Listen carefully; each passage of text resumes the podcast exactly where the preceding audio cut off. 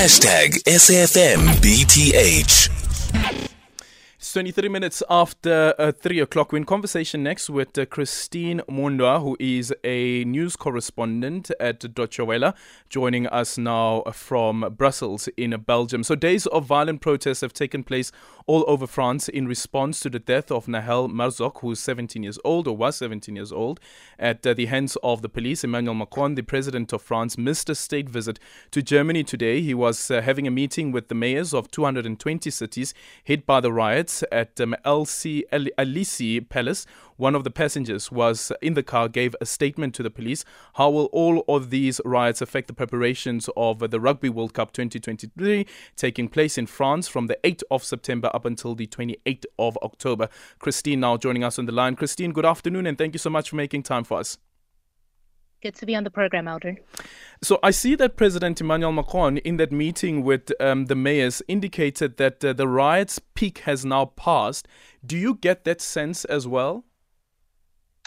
Well, absolutely. Um, over the last few days, we've seen that there are less arrests, uh, less violence incidents being reported uh, by the police. For example, overnight there were 72 people arrested. The night before it was about 150.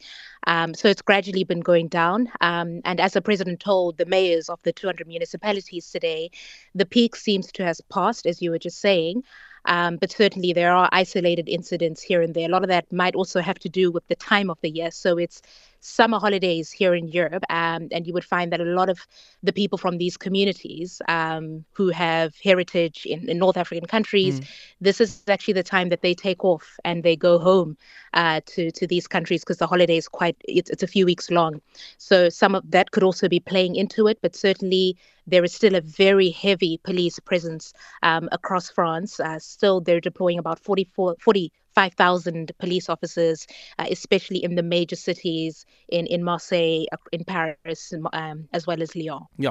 Is it clear as yet what the plan is now in terms of security, um, security contingent, considering that you have uh, the Rugby World Cup coming up?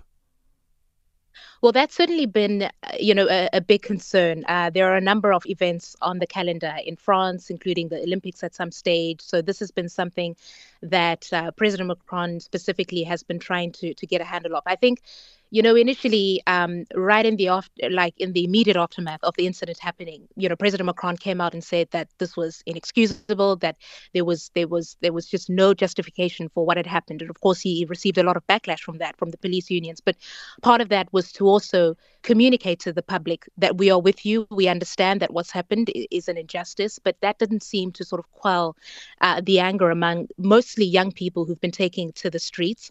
Um, it's a situation that in a sense, they were not fully prepared for. They did not understand how bad things would escalate. This was not um, in in the calculations for just considering the conversations that have been having had uh, in the aftermath to this.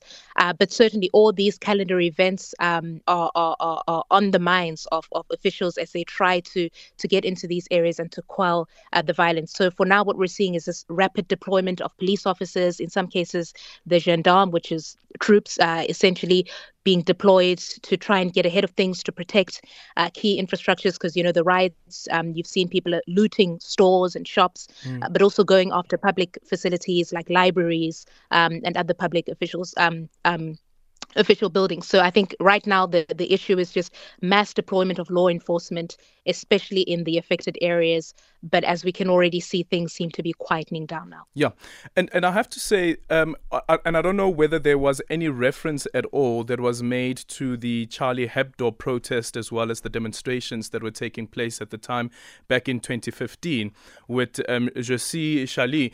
Is did the security cluster speak at all about lessons that have been learned from those major protests that took place prior um, to this particular event that has happened now, or these particular riots that have taken place?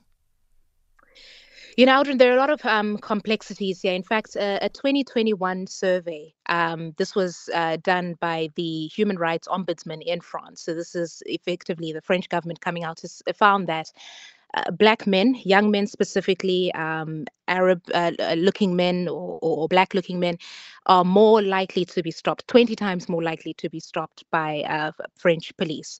Um, so this is something that is is known within the French system that there is an inherent, what some people have explicitly called racism within the French policing system. But it's something that uh, the the French government has been accused of absolutely ignoring, especially in these low income areas.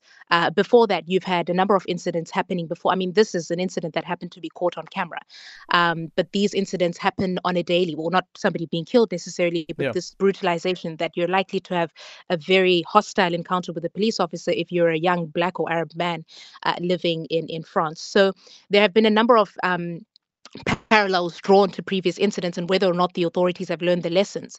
But it's also been interesting to see how these, uh, what you would call riots, are being reported on, as opposed to, for example, the Yellow Vests, uh, which were similar riots where you yeah. had, or for instance, just not too far back when the French were protesting against uh, the pension reforms, right? When the government announced that people would have to work a little bit longer before they could mm. retire. Similar scenes, people burning things down, but the language uh, around how it's reported, for example, takes a very different tone. So again, for, for a lot of activists of, of racial equality in the country, this is just another one of those moments to show how un, unjust and and and and and, and equal uh, society in, in modern day France is today, and perhaps a wake up call uh, for people like Emmanuel Macron, who has sort of been teetering on the edge of not really acknowledging uh, some of the injustices that people of color experience in France. Yeah. Final one. Um, the shops we've seen um, the riots and the looting, the, the, lootings that were taking place. Is it clear as yet when um, full business operations will ensue in France?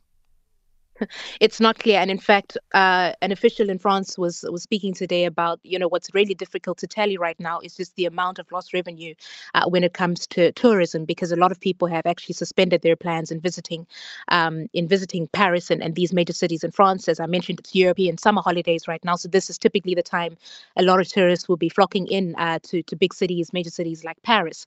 Uh, what we know so far is that the damage is estimated to be at about one billion euros, and this is just a, a low low estimate.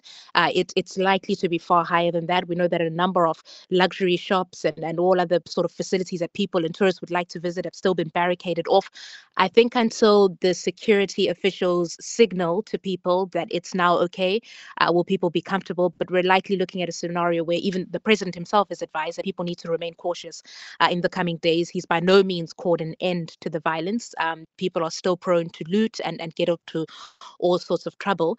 Um, so so you're likely to see that for at least the next coming days. Um, but they are under pressure uh, to to quell the situation so that business could resume as normal. Because of course, this is making or taking a massive financial toll, and that was a big component of the discussions today that the mayors had with the President Macron to say who's going to pay for all the damage that's been done. The commitment they received from the French government is that the government would help and assist in rebuilding damaged public facilities, but all the uh, private infrastructure, uh, of course, that would be something that is left to the municipalities and, of course, the private players to sort out on their own. So there is uh, accounting, mounting uh, costs uh, in Paris right now, and of course, the tourism aspect being a major part of that, uh, because that is a huge revenue income for a lot of people in France. Thank you so much for your time. Uh, Christine Mhundwa there, Deutsche Welle news correspondent based in Europe. It's a minute after half past three.